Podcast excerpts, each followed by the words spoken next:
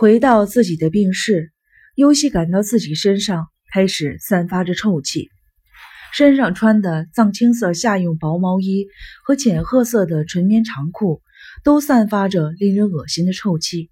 住院以前也曾现过这种状态。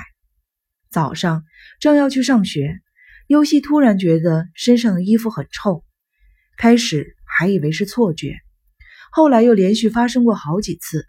而且发现周围的人经常用一种奇妙的眼光看着他，于是就跟母亲智穗说了。智穗把他的衣服放在鼻子上闻了闻，说什么味道都没有。尤西坚持说有，智穗就再也不搭理他了。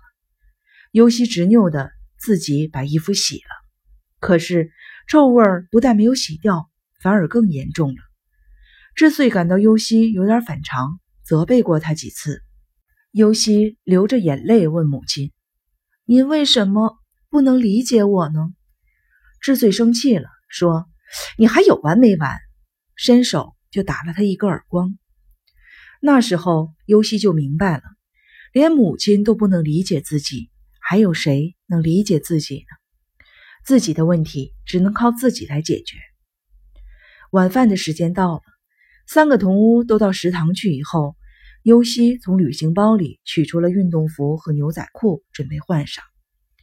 这身衣服是刚刚洗过、叠好、收起来的，可是放到鼻子上一闻，闻到一股好像是从垃圾箱里散发出来的臭气。昨天穿过的罩衫还没洗，臭气更浓。跳海的时候穿的那套衣服当然也已经洗过了，可也是臭的。不过因为有了海水的味道。基本把臭气遮掩了。尤西钻进毛毯，把这套衣服换上以后，抱着自己所有的衣服，不管是洗过的还是没洗过的，来到了盥洗室，分别扔进了两台洗衣机里。尤西打开水龙头，看见水流进了洗衣机，就离开盥洗室，去护士值班室去拿洗衣粉。护士看见尤西，提醒他说：“九板。”现在是吃晚饭的时间，快到食堂去。尤西好像没有听见护士在说什么。洗衣粉给我用一下，因为担心犯病的孩子吞吃，洗衣粉不是放在盥洗室，而是放在护士值班室，谁洗衣服谁来拿。护士还要根据孩子们的病情决定是否在一旁监护。跟你说过了，现在是吃晚饭的时间。吃饭时间是不允许洗衣服的，规定里写的清清楚楚的嘛。护士用教训的口气说，尤西烦躁起来，但他竭力的忍耐着。就算我求您了，还不行吗？不行，到食堂去。洗衣机已经开了，关上。尤西紧咬着下唇，回到了盥洗室。盥洗室每面镜子下面的钩子上，都挂着一个装肥皂的小网袋儿。尤西拽下了两个网袋，扔进了洗衣机里。尤西返回护士值班室，对护士说：“我要冲个澡。”护士眉头紧皱，默不作声地看着尤西：“求您了，我想洗澡，身上臭，不洗受不了。”说完，不等护士说话，扭头就朝楼梯那边走。“等等！”护士大叫。尤西上了几阶楼梯时，撞上了一个正在下楼的男护士。追上来的女护士叫道：“拦住他！”男护士伸开了双臂，拦着尤西。尤西看见上面的人好像正在朝自己扑过来，吓得转身就往回走，与女护士擦身而过，跑回了盥洗室去。尤西趴在洗脸池上，把从胃里反上来的黏糊糊的液体吐了出来。吐完以后，打开了水龙头，用手捧起水来漱口。漱完口又洗脸，得快些把臭味洗掉，不然受不了。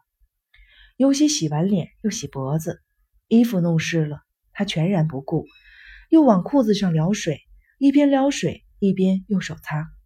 九板，你想干什么呀？护士尖叫着。尤西连头都不回，把连接水龙头和洗衣机的管子拽下来，举到头上冲了起来，凉水浸透了全身。尤西感到自己浸在了清凉的水中，总算松了一口气。虽然觉得还不是很够，但这样可以防止污秽蔓延。清水在身体周围形成了一层膜，可以把自己跟外界隔断，谁也不会再闻到自己身上的臭气了。护士把手搭在优西的肩上，别冲了。不，优西不知哪来那么大的劲儿，一下子把护士撞倒了，软管从他手上滑落，在地上翻滚着。像一条蛇，尤西重新的把他抓起来，从领口插进前胸，直接冲洗着自己的身体。他想让水膜把自己包得更严。刚刚赶来的男护士把倒在地上的女护士抱了起来，冲尤西喊道：“快把水管关上！”说着抓住了尤西的手腕。尤西感到一阵恐惧，放开我！照着男护士的脸就喷起水来。男护士慌忙的躲避，脚下一滑，撞在刚刚站起来的女护士身上，俩人同时摔倒在地板上。尤西跑到洗衣机那里，拔下了另一根软管，两根软管同时往自己身上冲起水来。尤西被冷水裹起来，水花飞溅的声音里，尤西身体内部好像有谁在笑，这笑声只有尤西自己可以听得到。软管翻转过去，冲到墙上，天花板上的水反弹回来，又冲在尤西的身上，好痛快！突然，尤西从镜子里看见一个少女的身姿，浑身湿透，短发贴在额头上，比尤西住院前自己剪的头发略长一些。那少女在镜子里直愣愣地看着尤西。“你是谁？”尤西问道。瞧你那个惨样，不过你好像是刚刚出生的，好羡慕你，也好恨你。尤西把水冲向镜子里的少女，镜中少女在水膜那边消失了。这时，尤西的两臂同时被人抓住，身体动不了了。不知道是谁把水龙头给关上了，水也不流了。尤西尖叫着，挣扎着，倒在地上。双脚朝天，踢腾着，站起来，快站起来！一个严厉的声音从头上落下来：“你们也都回到食堂去，都回去。”另一个声音在盥洗室门口响起来。拼命挣扎的尤西朝门口看了一眼，很多住院的孩子正看着自己，一个护士正在推着孩子们往后退。尤西突然意识到自己现在在什么地方。浑身的力气一下子跑光了。好了好了，站起来听话。两个护士想把尤西架起来，尤西已经没有力气站起来了。他开始对自己所做的一切感到后怕。他蹲坐在地上，不希望任何人看到自己这副样子。可是两个护士还在拼命地拉他起来。他的泪水一下子涌了出来。干什么呢？你们快放开他！有人在叫，就是嘛？他不是已经平静下来了吗？盥洗室门口，两个少年正在向护士提出抗议。尤西看了他们一眼，想起他们一个叫做长颈鹿，一个叫刺猬。他们想挤进来，被护士推回去了。于是，在外面继续叫着：“已经不要紧了，快放开他吧！”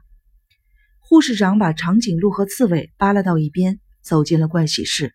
来到了优西的身边，用非常平静、非常温和的态度对优西说：“九板，自己能站起来吧？”优西感到沉的像灌了铅的身体被人拽着站了起来，不再想反抗，只觉得很累，什么都懒得想，什么都懒得做了，只会按照别人的吩咐艰难地移动着沉重的身体。这天晚上。